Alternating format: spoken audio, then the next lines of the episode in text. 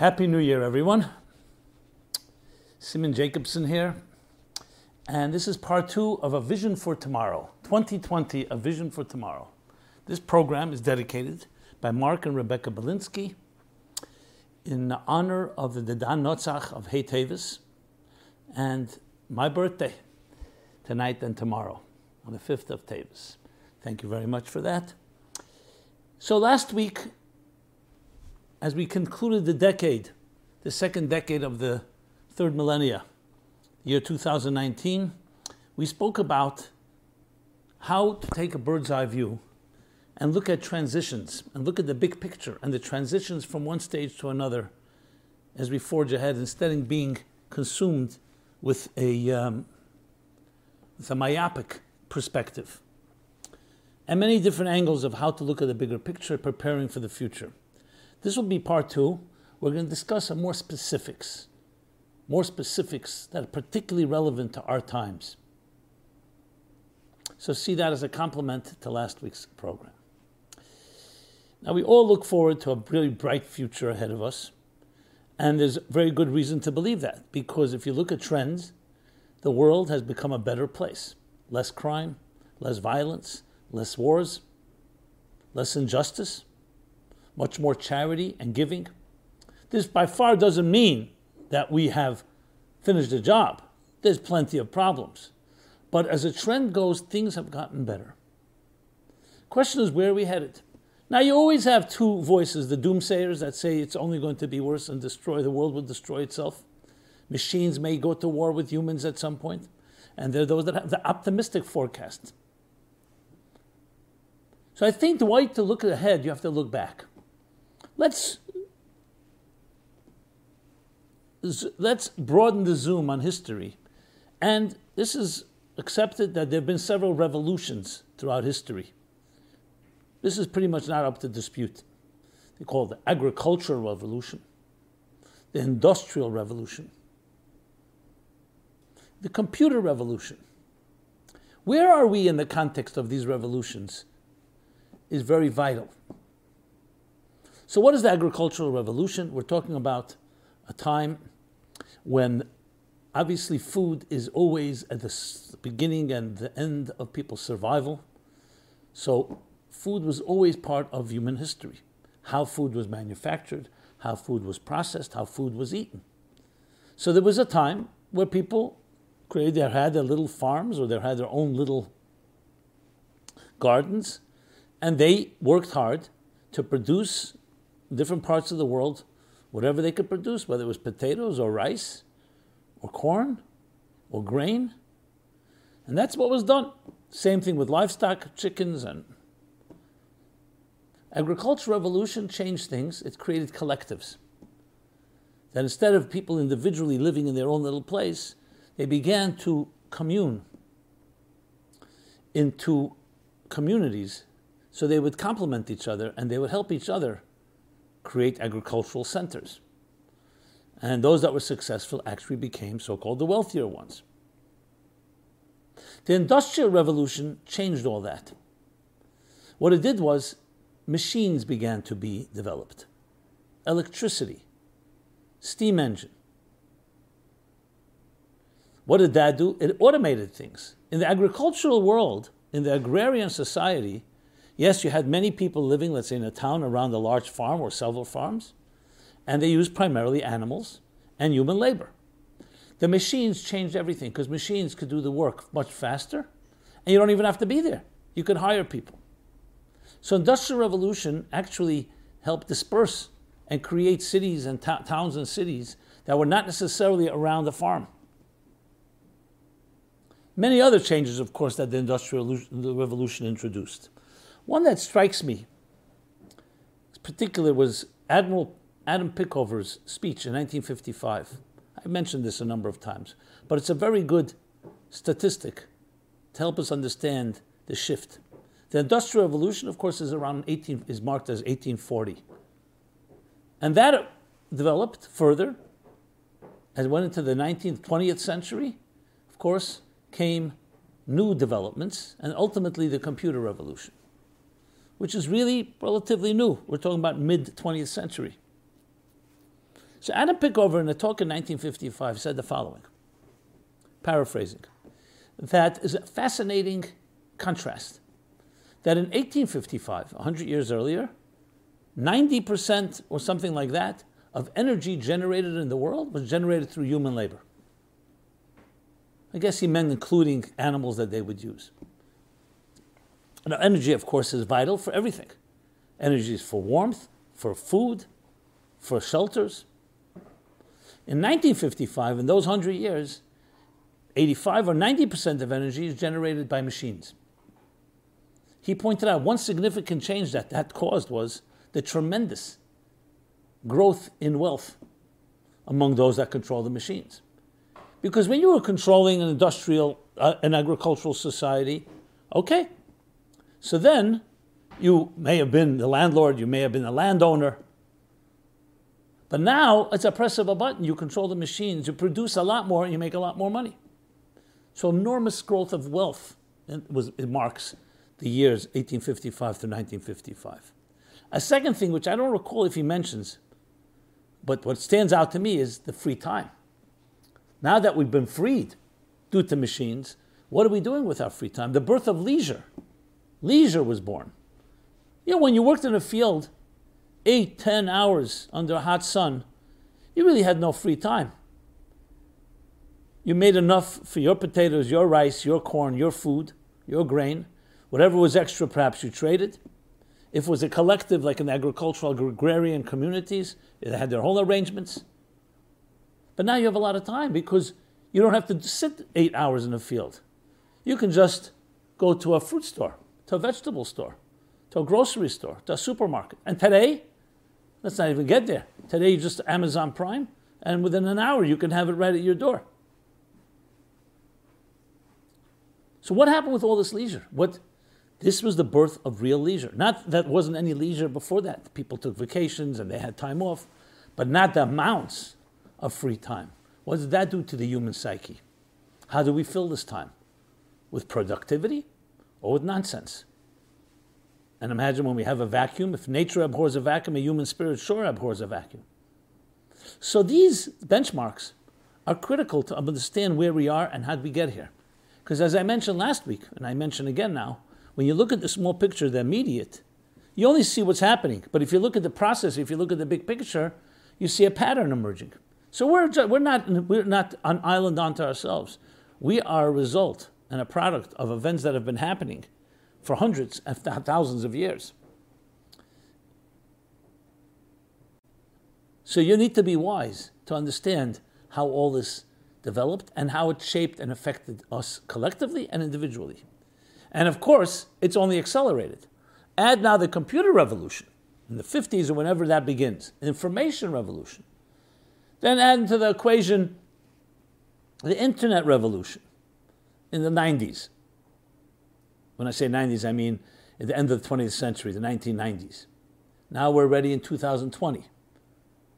Now basically, uh, basically uh, 15, 35 years ago everything has sped up and accelerated. So there's a lot more wealth there's a lot more free time. And what has it done to us? So, on a very basic level, you're living in a town 500 years ago. It's an agrarian society, agriculture is the center. Maybe there's other merchants doing trading and obviously spices, and there were probably other commodities. But I'm talking about primarily the sustenance of people was dependent on that. So, what happens? you don't have many options. Travel was a rarity. Only those that did that for, for their uh, trade. Vacations were probably relatively close to you. There were no vehicles, there was no transportation, there was no, you can't go very far. So essentially, you knew the people from the time you were born until you died, you probably knew the people. It was a very, I would say, intimate community. Now, that doesn't mean it was always healthy. But the bare fact that it was close, the nurturing must have been a lot better. Your parents, there wasn't many options. Now again, people could be corrupt anytime, and I'm sure they were then as well. But it's just many, many less options. So, family was a critical component because there was no, here I'm a free bohemian, a free spirit traveling the world. just being transcendent, living in bliss. You sure had spiritual people, but life was, because of survival, life was in many ways driven by those factors that kept things a little more grounded. Today, there are many, many more options and, and perspectives on life, on humans, and so on. So there was always decadence. Let's make that clear. There was always corruption. There was always violence. As I mentioned before, there was more violence then than now. But on a personal level, you only knew that many people. So I would say it was much more personalized life as opposed to depersonalized. You sat at meals with them. You didn't have an option to watch television or to go and text or to escape in some other type of technological gadget. Options were much less because you didn't know about others. Today, when we know about others, it gives us more options. We see others are doing it. It opens up, makes us think, it gives us ideas for good or for bad. So society then was far more was far simpler.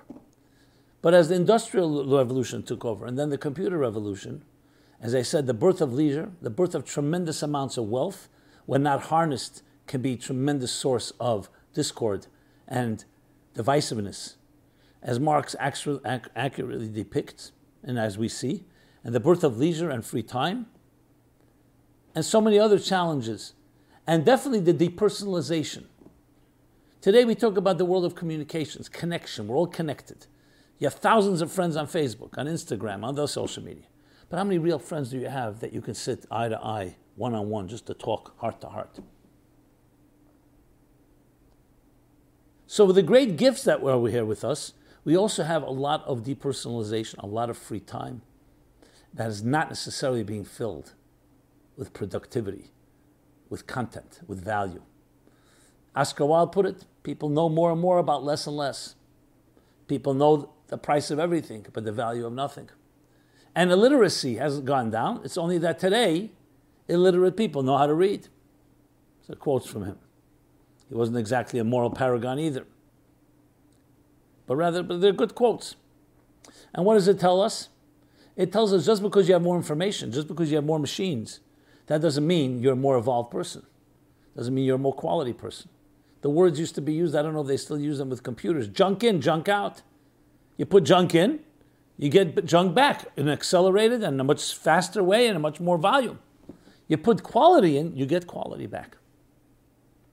That's what a computer, a computer doesn't have a soul. It crunches numbers it speeds up data streaming. So it depends what goes in. It's like any technology, completely neutral and amoral. You broadcast a beautiful show that touches people and uplifts their hearts and spirits. Beautiful. You produce something that is violent or it evokes in people bad uh, behavior and brings the worst out of us, then that becomes accelerated. So now, immorality or lack of morality is far more pronounced because everything is quicker and is delivered faster. Then, back then, even if there was something like that, it was very localized. Not to say that it wasn't damaging, but it's a very different story. Take the explosion of porn. Once upon a time, you needed to go somewhere. Today, there's no shame. You can have your phone and do whatever you wish. And what effect does that have on the human psyche? And of course, we always minimize it. So if you think about the future, a vision for tomorrow, we need to take into account these stages, these developments, because they are the key to understanding the future. Because if the past indicates anything, it will only get faster, more availability, more convenience, more free time, more wealth, and where are we going with that? What will happen to the human race? So, this really takes us back to who we are as humans. If we humans are fundamentally selfish creatures, give us more time and we become more selfish. If, however, we're fundamentally selfless creatures, noble souls, with a higher purpose in mind, give us more time, we'll become nobler. And that is the crossroad where we are.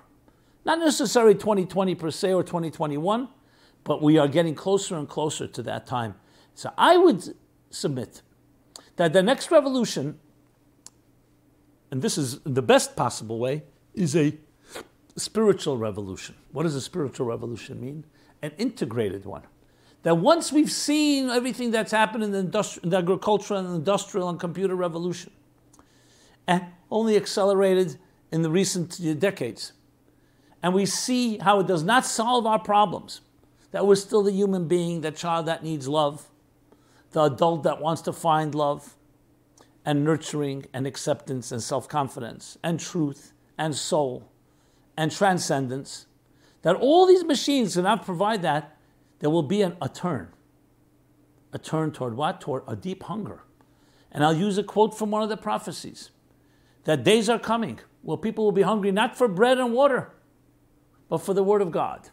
They'll be hungry for spirit. Because the spirit becomes more and more parched, more and more starved and suffocated when it's not being fed. Now, in a world that was a much slower world, a world that was not a global village, going back to the agrarian, to the agricultural societies and before, spirit was there. there. As I said, there was decadence, there was other stuff, but the spirit was readily available because there weren't that many distractions. And when you're focused on mostly survival, you're not really fantasizing and, and going to places that can be extremely destructive what today, what leisure today can lead to. But in today's world, the soul is being hungrier and hungrier. So the interesting paradox is, as our bodies and our material lives get more comfortable and more satisfied, our souls become hungrier. And a soul, in simple terms, doesn't just mean, I'm not just mean a religious journey. I mean a transcendent one, transcendent needs. I mean things like love, and things like intimacy of the healthy sort, and things like searching for something greater than yourself. That has become increasingly rarer, even though people naturally still seek it. But because of so many distractions, you have so many options that drown out that thirst, but it's still there and it eats at you. And at some point, there's going to be a backlash. And that backlash will be a hunger, a deep hunger for meaning, for purpose. I see it from my work. I've seen changes in my own lifetime, not overnight, slow changes. It's like now the second generation, third generation even of a dysfunctional generation. Many, many children today, adults today, born as children of divorce, of broken families, abuse, much more talked about today. So the next generation, in a way, there's like a collective silent misery, silent desperation. But because of technology, people talk. Because of therapy, because of all these, all these movements that have spawned to serve this.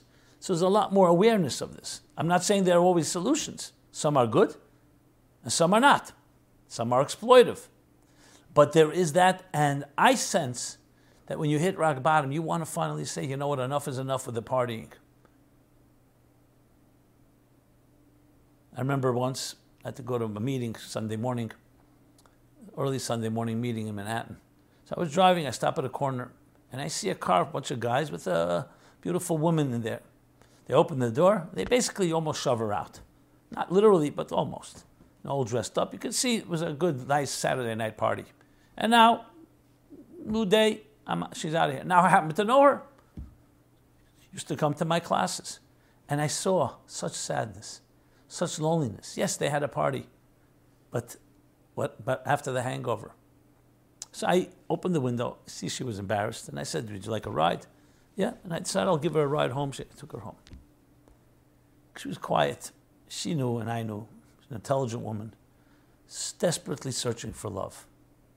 So today, men are exploitive and women go along with the party. It broke my heart. Because on the outside there's a young, sexy people having fun, but they're lonely, they're miserable, and they're masking it and numbing it and relieving themselves with temporary instant gratification. Drugs of different sorts, not necessarily physical drugs, even though it includes that. Drinking, free sex, anything a high that can give a person some, some joy for a moment. Is that joy? Is it lasting? And I believe there's a collective growth of that. Now, there are many people that are very intact and are married and bring up family and children and have other elements that are intact. So I'm not suggesting this is uh, across the board. But there's enough in the critical mass, there's enough in the mainstream to make this an issue. So this disproportion between this highest level of communications, computers getting faster, mobile phones, faster and faster, and at the same time, a lack of connection in the personal level is going to reach a boiling point if it hasn't yet. And that's where the future holds, what we will do then. I'm of the optimistic sort, very optimistic. Why? Because that's what I see the trends. So I believe there will be a spiritual revolution. And we're already in the midst of one, maybe in the early stages of it. Not so apparent. And what is that spiritual revolution? Searching for something greater than instant gratification, greater than for what I'm having right now. And if you look at all the changes, I was looking at the decade end essays and articles in the Wall Street Journal and other newspapers and magazines. And they describe what happened in the last decade. You have the Obama era moving into the Trump era, the changes in technology, the stock market going through the roof. They have their trends. But they're mostly trends that, even though they're covering a decade, they are still immediate trends, talking about money, politics. It's not a trend I would call a psychological trend. What's happening in people's hearts and souls? That's what I would like to see. Statistics, studies. What are children feeling like in school? The shootings, the killings. What toll is that taking?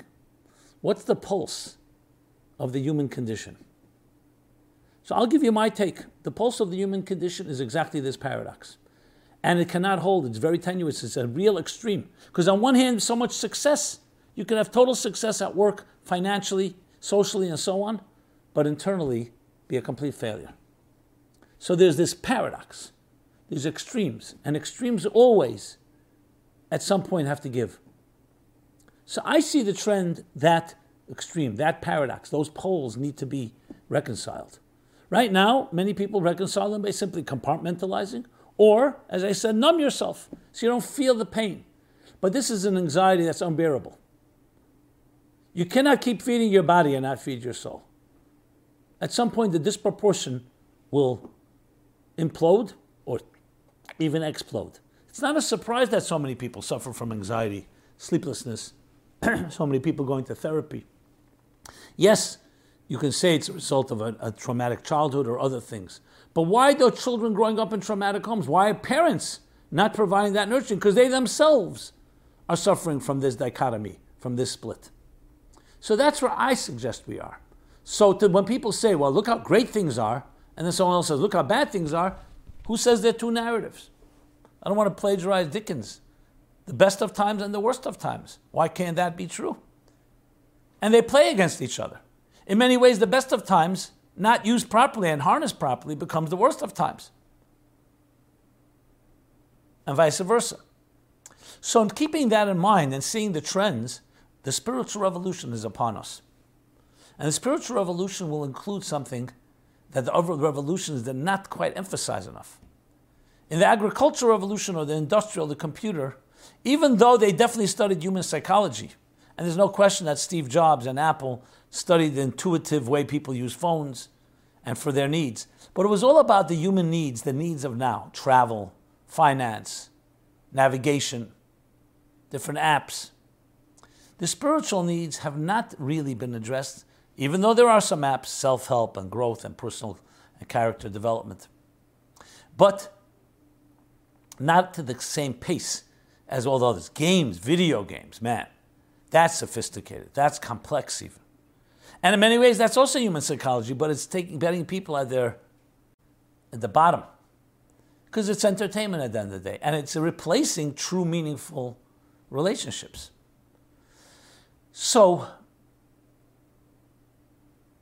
so the technologies, and as I said, going and only accelerating from the agricultural to the industrial to the computer to today, the internet age, or whatever you want to call it, the mobile age, has if you put it at two graphs, in, pers- in, um, in entertainment, in uh, finance, in other util- utilities, it's up here. But in personal growth, personal refinement, spiritual fulfillment, it's down here. And these two are growing apart. And that's where there's a tremendous tension. A tension no different than like the tension when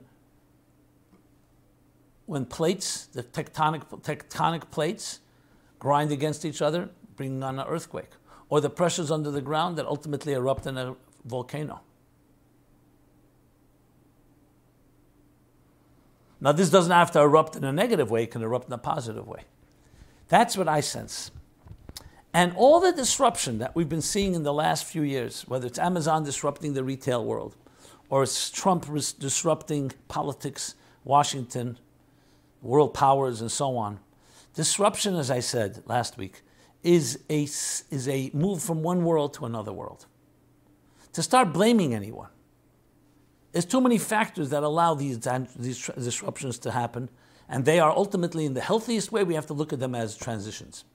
Transitions will always have a disruption of the old as it assumes the new, shedding a layer of skin to assume a new layer.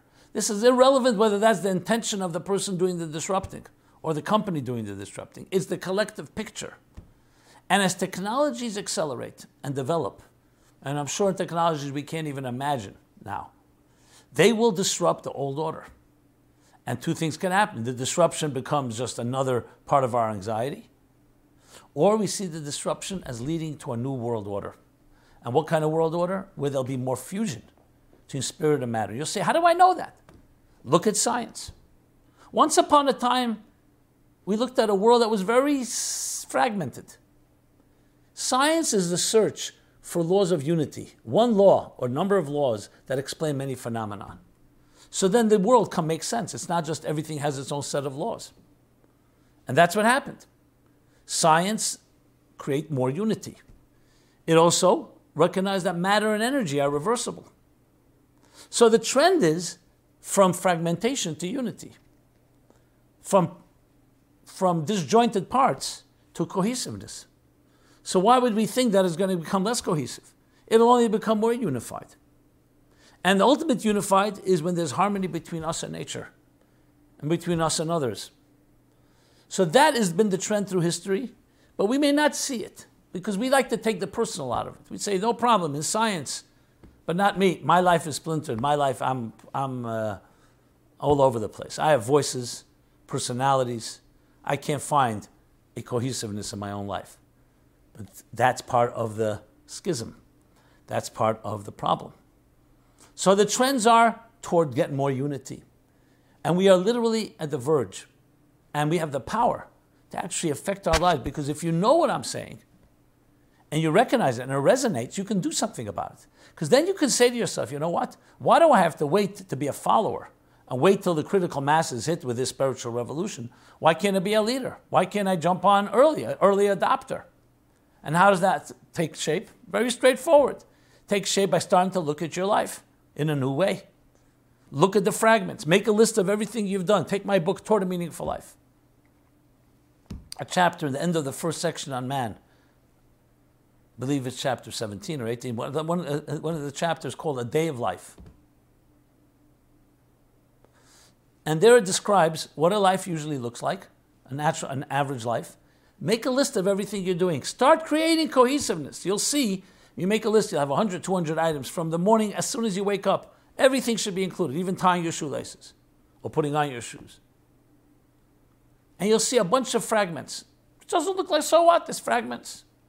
Here you, you woke up, snooze button, you maybe you got up, exercised, showered, breakfast, whatever the regimen is, prayed, commuted, went to work, met somebody, coffee break, tea break, some significant meetings, some not. Afternoon, after, late afternoon, back to work, back home, commuting. An evening, a party, just staying quiet at home, going to sleep early, going to sleep late. List it all and try to find a thread that connects them. You'll find most do not connect. So it may not seem like much. So what? You have a bunch of fragments in your life. But it accumulates day after day, week after week, month after month, year after year, decade after decade, century after century, millennia after millennia, if we live that long. So now you have thousands, if not millions, of fragments. A human being abhors fragmentation. Think of you come to a house that's all, everything is all over the place. It's very unsettling. Even those that have a mess on their table, in their mind, there's a certain organization. Children naturally gravitate to what? fitting uh, uh, an oval into an oval hole, a square into a square hole. We like cohesiveness. We naturally gravitate. So, what do you think all these fragments do to your life? One day, I know, is not much. Their accumulation creates a tremendous unsettling with internally, psychologically. A, disor- a disorientation. And it takes its toll. And it's quiet and silent, but at some point it explodes. And explodes in all kinds of forms, whether it's anxiety, whether it's the, the lack of trust, whether it's lack of intimacy and true friendships. It can take on many shapes. So you can begin to get on the trend. The trend is what? We're working toward a spiritual revolution of integration. Integration and internalization of deeper truths that become part of you. And then they infuse your details of your lives with a vision. A vision for tomorrow, a vision that creates cohesiveness. And the vision can be your mission in life to spiritualize your corner of the world, to use your talents and skills to bring some joy, to bring warmth, to change the world in some small way or in a larger way. And that connects all your details. Because then when you commute, you speak to a person, say a kind word. Every detail becomes part of a bigger spiritual mission. That is how you take your life in your hands. That's called proactive thinking. Not waiting, okay, things will happen. We're in 2020, let's see what happens in this part of the world. No. Time to take the bull by the horns, time to take initiative, to become a leader, to become someone that is thinks ahead, preempts, is proactive, not reactive.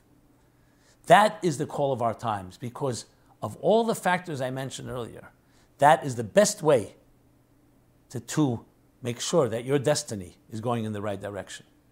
Taking control and not allowing life to control you. Life is what happens to you while you're busy making other plans, as whoever's saying that, John Lennon or whoever it was. To take life in your hands and you define, and on a daily basis. That is the vision for tomorrow that we take from 2020. So as we enter the new year, that's the resolution.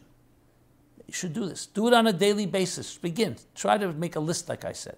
You'll see the lack of cohesiveness in the details of your life. It may even shake you up. And then you do something about it. You start connecting. In the morning when you wake up, a prayer I always point out, Modeh Ani, acknowledge, I thank you for returning my soul to me, which means for giving me purpose, for giving me a mission, an indispensable role to play in this world. A soul that's like the hub that connects the, the spokes.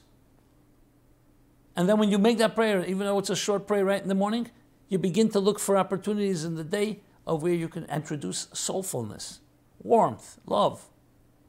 And that becomes your driving force. That also immunizes you, because technology will take over your life if you don't take over its life. It will take over your life. But if you do this, then technology becomes your tool, an instrument. Use emails to send out such a message, a spiritual message. You'll be surprised, you'll be shocked, I would say, how taking that initiative will change your life because you will be able to start regaining control in a life that seems out of control. And all that's sped up and all that's accelerated, you'll be able to determine your pace. Maybe today I shut down, maybe I unplug. Shabbat is a day we unplug such a pure day, especially today with all the rush hour, with all the texting, with all. Imagine the day you just spend with your family and you just don't allow yourself to be distracted. It's like going into the woods and there's no communications, there's no texting. You can just take in the smell, the environment, the purity. This is where we are at. And the more we do that, that's why you see a trend where people are saying, I'm going to get some solitude, some silence. There's too much noise in my life. It's still a small trend, because people are in the rat race and they can't give it up. It's a drug. But each of us, each of you listening, each of us has that ability, and that's where we're at. So 2020 is, yes, a very good time to begin because we're now at the bridge between, I'll say, the accelerated age of the internet, the early infancy of the internet, to the next stage, which will only make things more complicated. We have the ability, my friends, to do something about it. So 2020, a vision for tomorrow. The vision for tomorrow is a spiritual vision, a vision of unity, of harmony, of cohesion, of bringing together many different schools of thought, many diverse opinions, but then coming away with harmony within diversity. A fusion between science and faith. A fusion between belief, God, and the material world.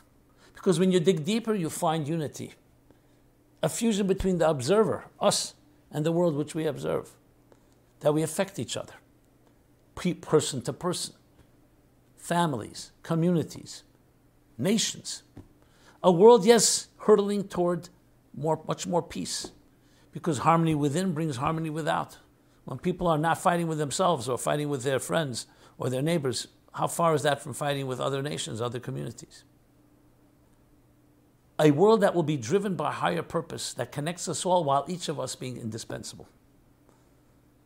I know it sounds like a tall order, but that's what we naturally gravitate to. Think, does that resonate? Or would you rather have a world of battle, of hostility, of tensions? And we have that ability. That's where we are. And this does not mean you have to throw out all your gadgets and throw out all your technologies and computers. It means you need to start focusing what's the means and what's the end. What's the mission and what are the ways you fulfill that mission.